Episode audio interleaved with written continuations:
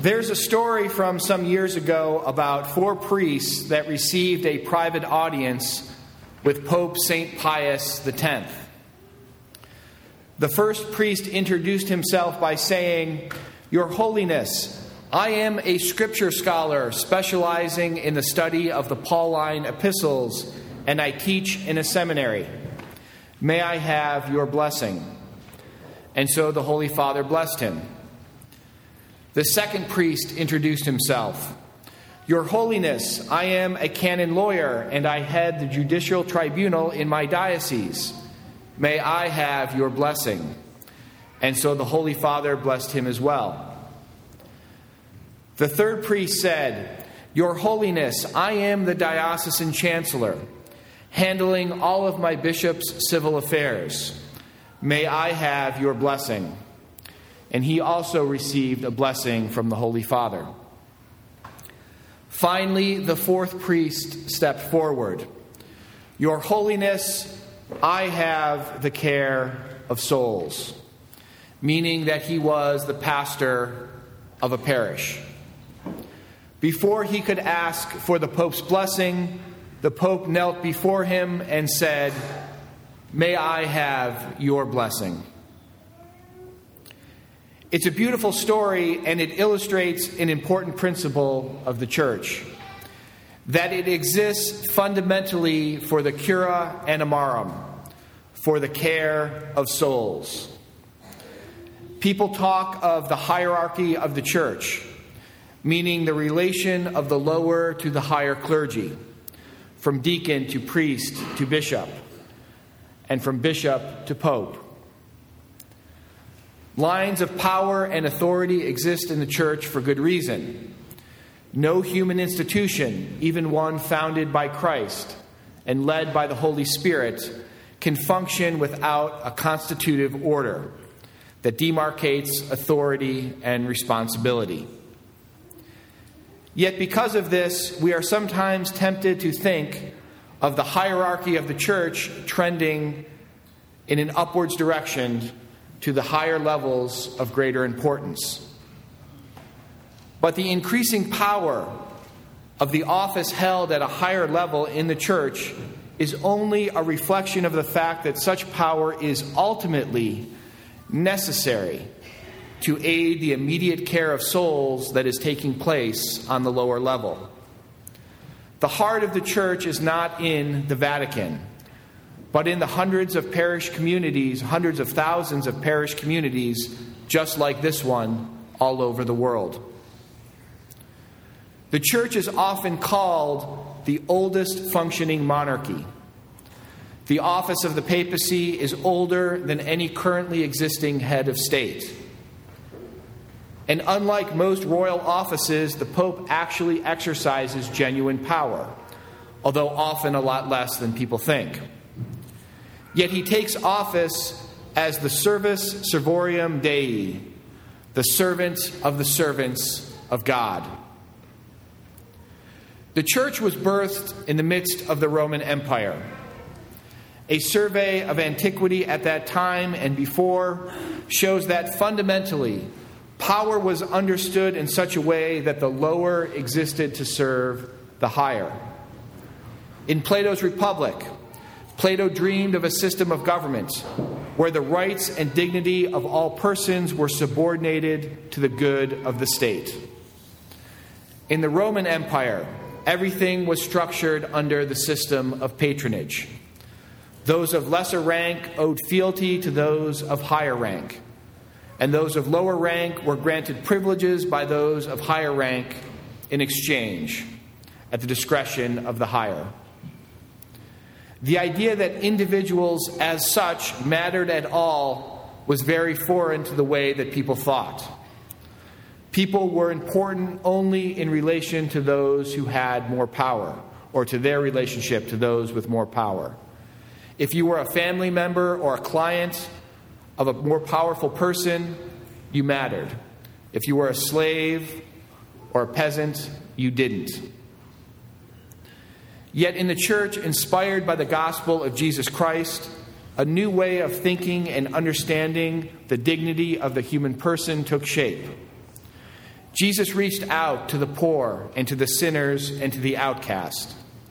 Recognizing a person's dignity despite whatever sin or social circumstance excluded that person from respectable society. It's why, in the year 590, when St. Gregory the Great ascended to the papacy, he wrote his Rule of Pastoral Care. It's a fascinating book designed for those who have the cura animarum, the care of souls.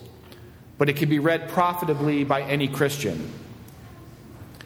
It is a detailed look at how to minister to all different types of people, of different social classes, occupations, ages, psychological temperaments, and varying levels of Christian maturity.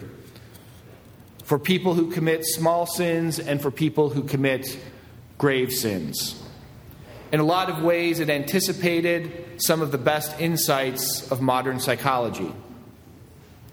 It shows that even at the highest level, the church was, as it still is, concerned about the good of the person and ultimately their salvation.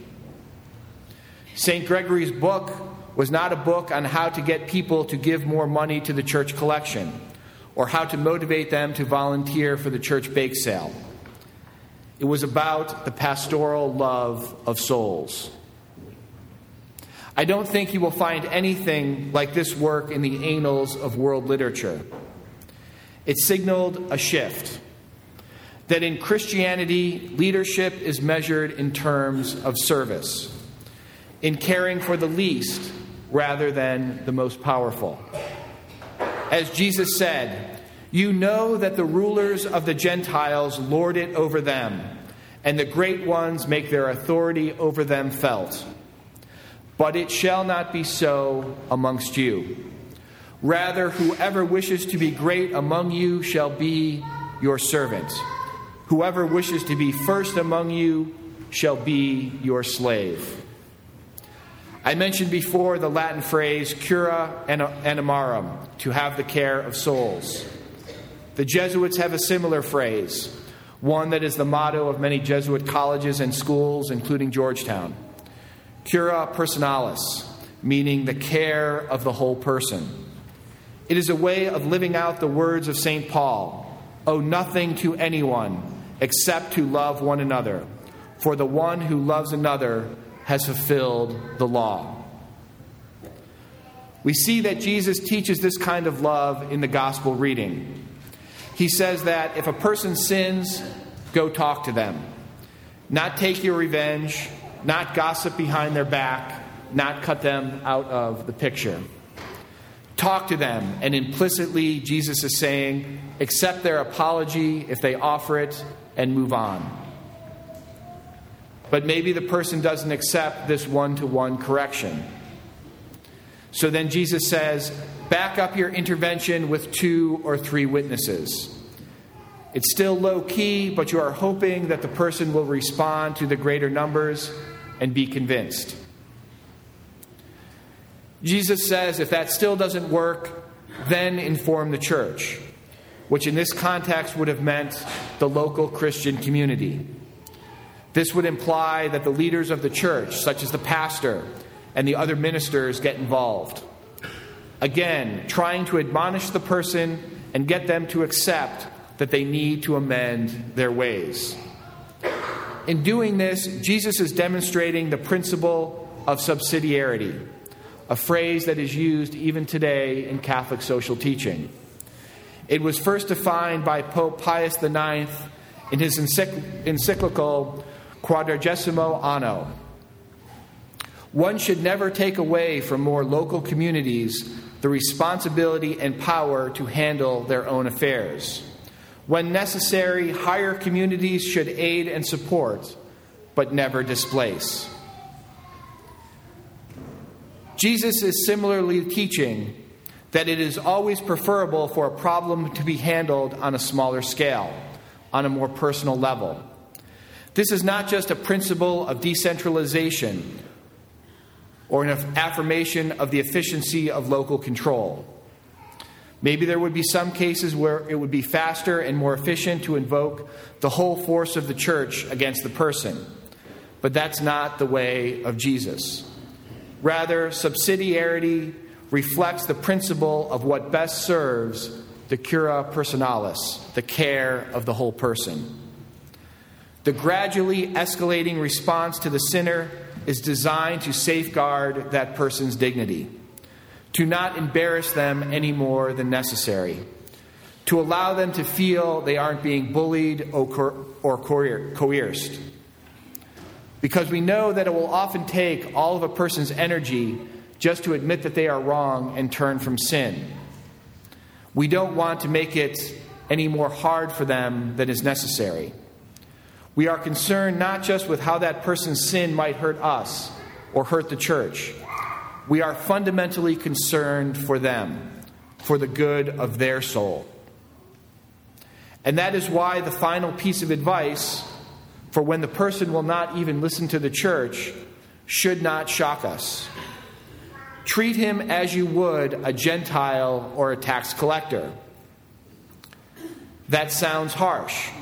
But Jesus was known for his care and concern for Gentiles and tax collectors. He reached out to them, he dined with them, he talked to them when no one else would because he loved them. When someone has moved into this phase of being separated from the church, yes, they now stand in a different relation.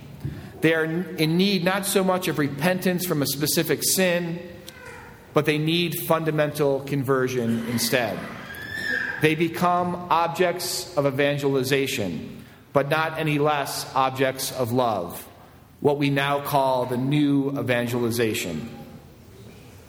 The principle of love implies the principle of subsidiarity, because both are meant to recognize the dignity of the human person by respecting a person's individuality and autonomy. The true care of souls means seeing not means not seeing others as things to be used or manipulated for our ends, nor as problems to be managed for the common good. Rather, persons are the greatest good and the highest earthly realities, the objects of our love. To love is to will the good of another as St. Paul says, love can mean no harm for that person. It is something that St. John Paul the Great made the centerpiece of his philosophy of the human person in his work Love and Responsibility. He said, A person is an entity of a sort to which the only proper and adequate way to relate is love. That is why Jesus taught that which you do for the least among you, you do for me. Or as Victor Hugo put it, to love another person is to see the face of God.